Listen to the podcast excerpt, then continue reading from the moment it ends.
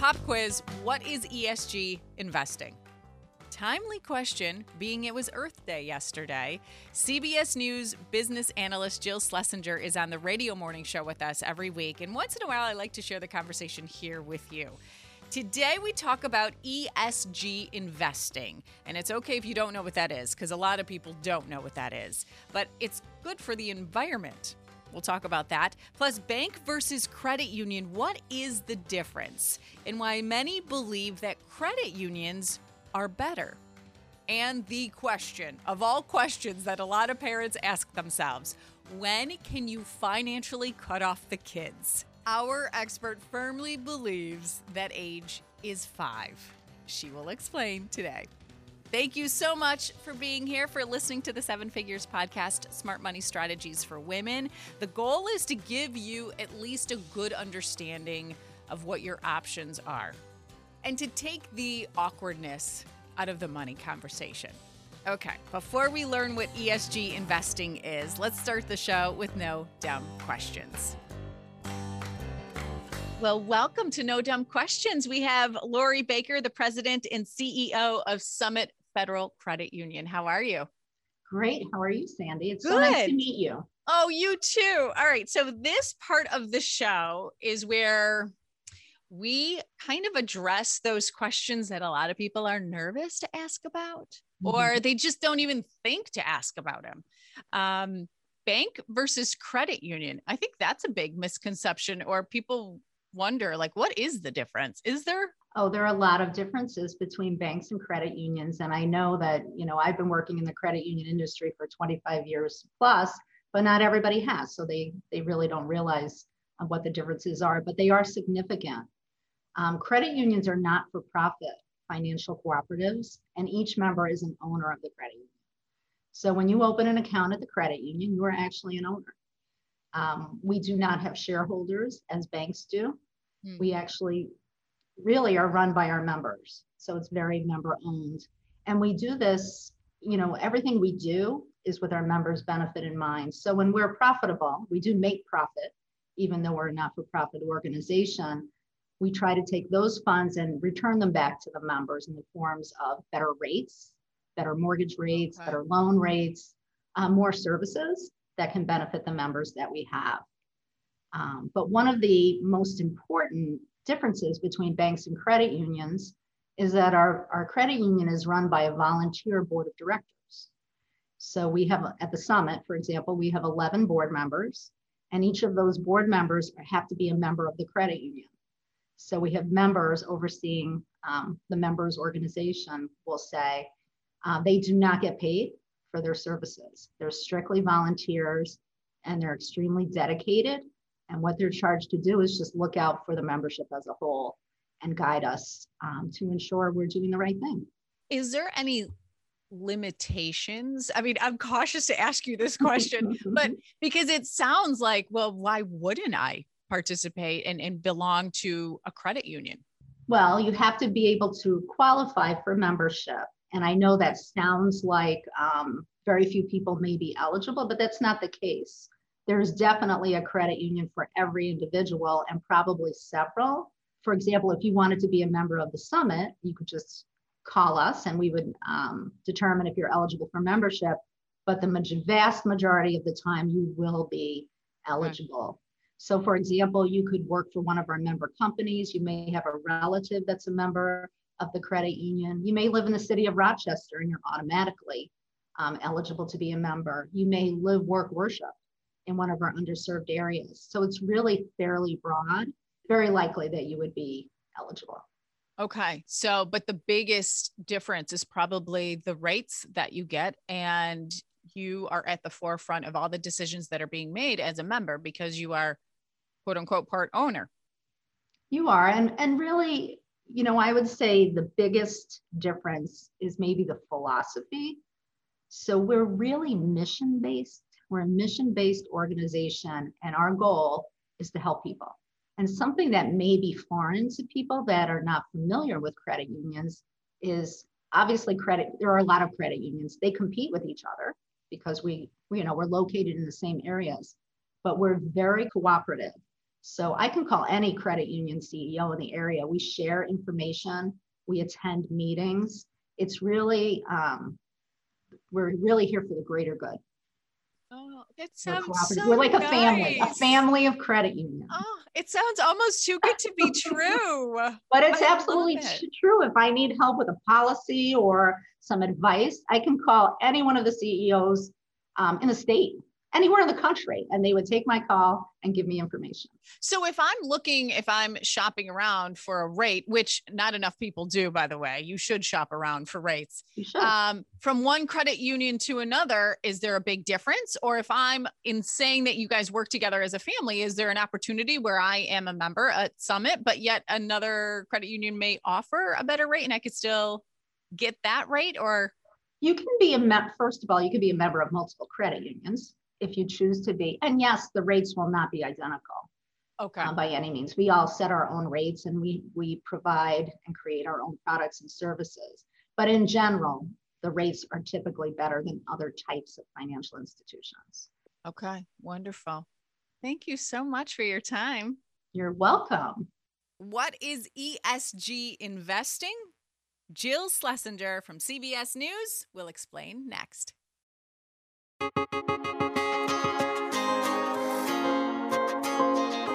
98.9 The Buzz, Spizzano and Sandy. Where do Americans get their money advice?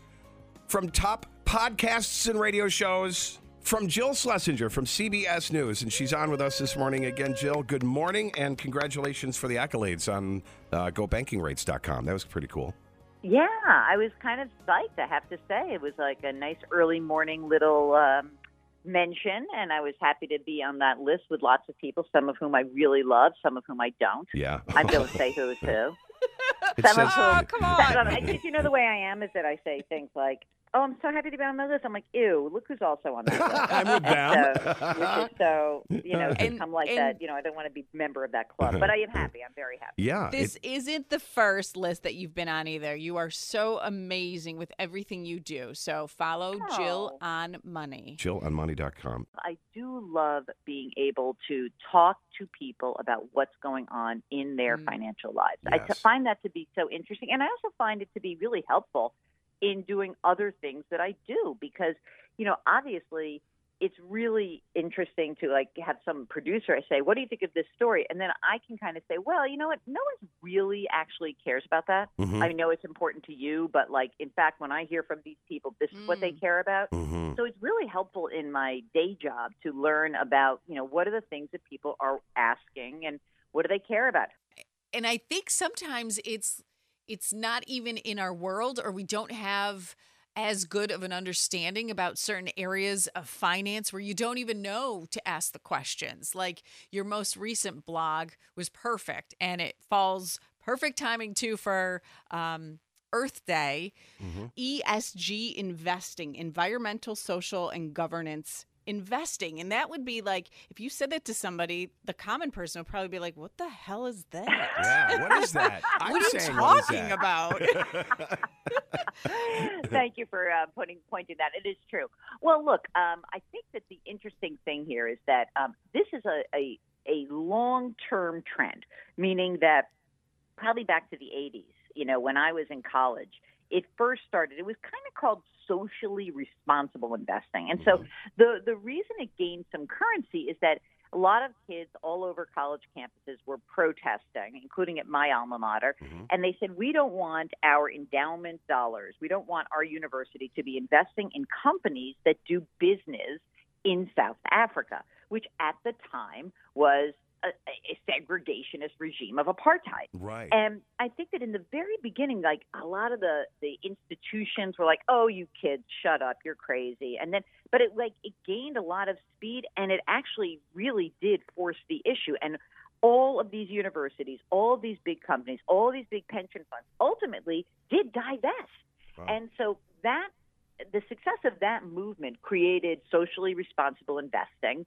And that really was uh, an effort to help an investor understand is the company that I'm investing in adhering to some guidelines about that are that are almost uh, consistent with my value system. hmm And then it expanded to ESG, meaning are those guidelines specific to my value system about environmental issues, about social issues and about governance issues. And governance basically means are they running their company in a way that's consistent with me? In other words, I could have a great, beautiful, environmentally sensitive company, but you find out the, there are no women, no people of color, um, you know, there's they're awful employers, they're bullies, Yeah, you know, they're that kind basically of thing, Andrew right. Cuomo. You know, like, just- like that's a bad governance story that's being told right now.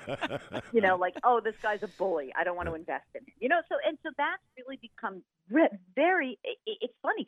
It's like sort of under the radar in some ways, but it's huge. One out of three dollars that's invested that's under professional management in the United States is actually um, sustainable investing money. So it means Hmm. that there's 17 trillion dollars, one in three dollars of total assets under professional management in the U.S. is actually invested for sustainability, and it's a 42 percent increase from where we were just a few years ago. So Wow. this is an explosive part of the investing world. So with with the new administration in and their eye on infrastructure and going green and and GM building a two trillion dollar plant to make car batteries and things like that, that's the kind of investments that are it's it's going to kick it, keep these investments going up. I think so. I mean, look, I think that there's also a, a, a slight problem when you think about it because, you know, you you know when you're you're um get you get and you're looking your feed and then there's you do a search on let's say like crude oil prices. Mhm. Just do a search and then all of a sudden you get fed these ads that are like BP is going green and you're like really British Petroleum. Petroleum being the main part of their name Yeah, right. uh, they're going green. So it's it's actually kind of interesting because you can have a company like a big three automaker that is basically contributing to terrible parts of the environment, Mhm. but then they're but they're efforting to get better. Mhm. So how do you score that? And that's one of the criticisms of these funds that there are Mm. real critics who say, "Hey, look, you know what? We can't even agree on the right measures." Um, and you know, how do you score a, a company that is trying to do better but still contributing to, uh, Mm. you know, Mm. bad parts of climate change? You know what I mean? So Mhm. there's, it's not without controversy. Um, there's one guy who's like this legendary um, investor who basically is like, this is like a marketing ploy. It's not actually an investing mm-hmm. But, you know, I do think it's important to note that younger investors are very, very focused on this. Um, Oh, yeah. When you look at all the surveys, anyone under the age of 35 is like, I, this is important to me. I want, I actually want this. And a lot of the apps, the big trading apps, allow you to screen out companies or screen for companies that score high on these ESG um, metrics. Again, it's not perfect, but it is interesting to me, and and I think it's been um, really interesting over the last five years or so, just to see the explosion of growth in these funds. So, do you like? Um, do you think it's? I mean, it's hard to argue that it's not a good idea, but do you think it is more marketing, or do you think no? This is this is good. Well, I think that it's good, but I think it's hard. I really Mm. do, and and I think so. Um, I think the best example I can give is that you know a company can be really great on a social issue. It might appear like, hey, that's great, but Mhm. then weeks or months later, you realize they spoke out about one thing, but they didn't do another. Can I give you my favorite example of this? Yeah. Only because he always holds himself up to be like the the best CEO in the universe. He's such a head case. What? So Jamie Dimon of J.P. Morgan Chase, he's the CEO Okay. After the insurrection, he goes out and says, This is horrible. We're going to pause giving money to all these people who voted to stop the democratic process, Mhm. right? Mhm. And that seems like a great idea. Many companies did that. And that was a, um, you know, it was a, it was a way to vote with your dollars. But Mhm. then you, you roll the calendar forward a few months later, and there's this huge CEO letter, which I don't know if you guys saw, which was basically a bunch of people who signed on and said, we think these state efforts to stymie the democratic process are really bad, and we, the undersigned CEOs, really want to make sure that states allow the democratic process to proceed. Right. This Like, is the voting they- rights thing, right? Right, the, Yeah. right, Mhm. exactly. And a bunch of Wall Street firms signed it. Guess who didn't sign it? Jamie Dimon. Huh.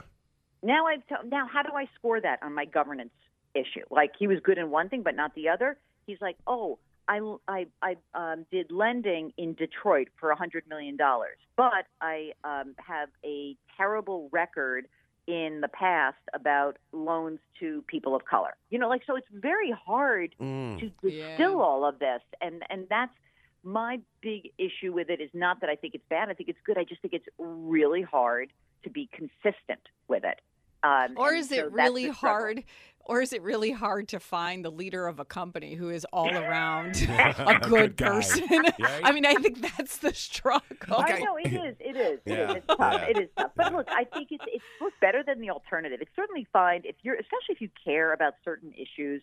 You know, you when I was in, uh, an investment advisor a million years ago, I would say people would say to me, "I don't want to invest in a tobacco company. My mother died of cancer, and that yeah. just, it wrangles it rankles me. It's it's not yeah. good." So I think that there are people who want to be able to screen certain companies out. I think more and more technology is going to help us with these issues. I really do. Okay. You are the best. Thanks, Jill. Take care. If you have kids, this is a very intriguing question. When to financially cut off the kids? Grab a chair. We take a seat at the kids' table next.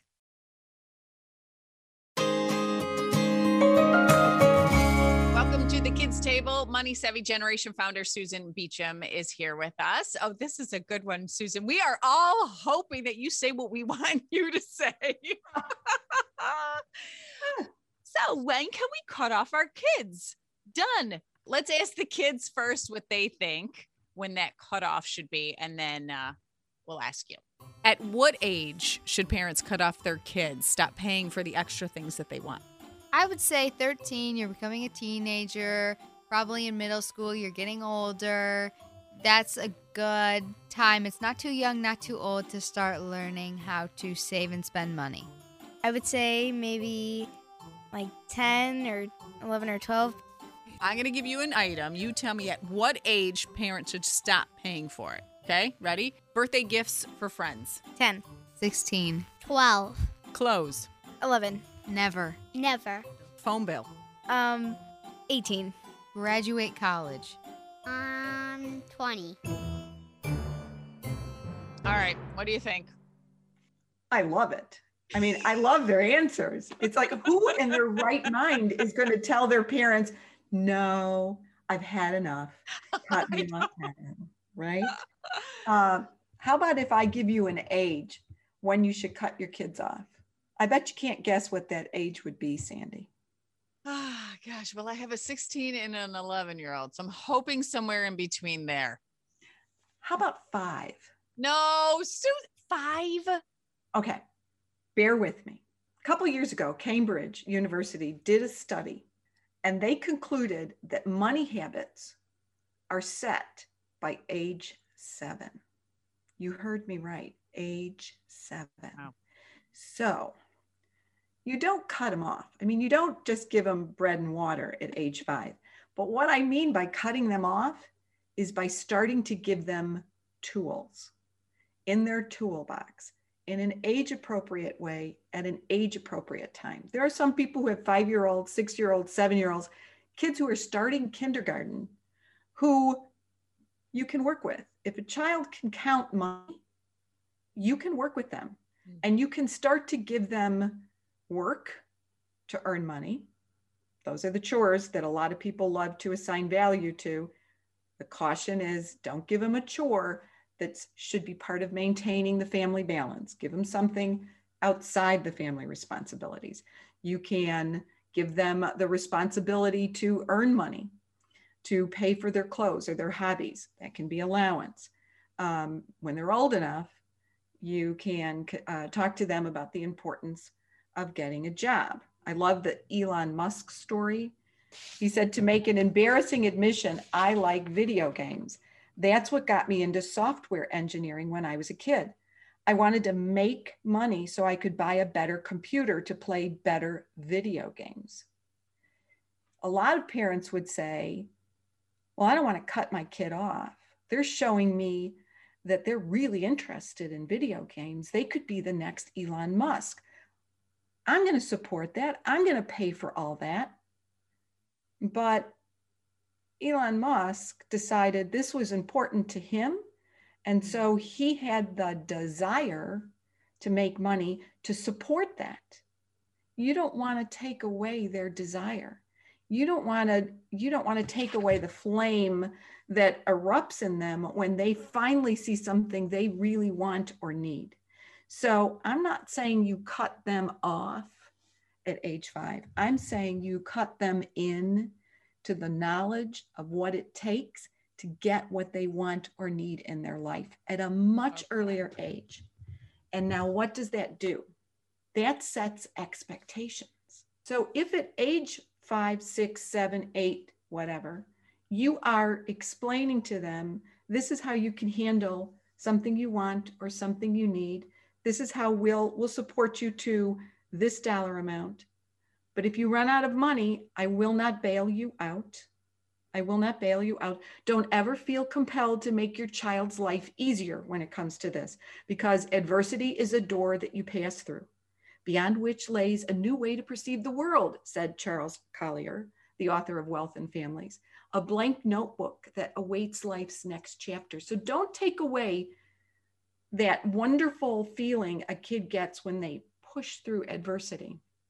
I noticed a, just a titch of fear in the oldest Gail's comment when she said never. And that little that little bit of fear is because she cannot necessarily understand how she would take care of those costs. Yeah. We've made it too easy on our kids. Well, hmm, and you hear those stories of, you know, after college, there's so many parents to quote unquote bail out their kids. And I think, hey, I'll raise my hand. I think I'll be there too. I can't see my kids struggle. I know I've told the story on the podcast. I'll tell it quickly. Allison laid off, had to find an apartment, had to find a job, asked us to co sign a lease. We said, no, you can come home and live with us, but we won't co sign a lease. Because what if you get a job in another state and you're in this lease? I watched her figure it out because it was important to her to stay in Chicago, not to come and live with us. So we didn't make it easy, and she succeeded brilliantly. She used every friend's couch she could find and literally lived like that for, I think, a little over two months, landed a job, and it's never happened to her again. Oh my gosh, how many prayers did you do at night, Susan? That must oh, have been so hard. I hope she never listens to this, but I I cried. I cried. Well, I think I would too. I was horrified. I was horrified, but I knew she was smart. I knew her friends were good. And I knew that if I stepped in and took care of it, she would take her foot off the accelerator just a little bit. And that would create tension between us. And our relationship is too important. Well, to okay, so see, I think a lot of parents have that little bit of fear. If I say no, that's going to create the tension. Am I going to push them away? Uh, you might for a short period of time, but I guarantee you, when they get on their own two feet and get over the hump and over the challenge, they will mature into the viewpoint that it really was a favor, that that you believed in their ability so much that you didn't just step in and save them, mm. that you believed in them and their abilities. Our kids define themselves sometimes through how we view them. And if you're always bailing them out, you're suggesting to them, well. Ooh, Susan, that hurts. Yeah, yeah. you're kind That's of a, a loser. Point. So let me write the check. That is a of, great point. And you did offer your house. You didn't totally say, right. I'm going to abandon you and not help you at all. I mean, you right. did offer her a solution, Correct. whether she wanted to take you up on that. Okay. that Correct. is really good, Susan. It worked. All right. Praise God. It worked. I know. Thank God. Yeah. All right. Well, now it now it makes for a great story. Thank you so much. How can we find you and follow you and, and seek out more of your advice? You may follow me on my blog at susanbeacham.com. And I welcome you to come to the Money Savvy, S-A-V-V-Y.com website, where we have a number of wonderful tools that will help you have this first conversation about money as well as continue it. Right, that wraps it up. If there's ever a question you want us to answer in No Dumb Questions, just let me know. If there's a guest you want me to try to get on the show, reach out anytime. Or if you just need help talking to the kids about money, this podcast is for you. We raise a glass now and say cheers to being financially confident women. Have a good week.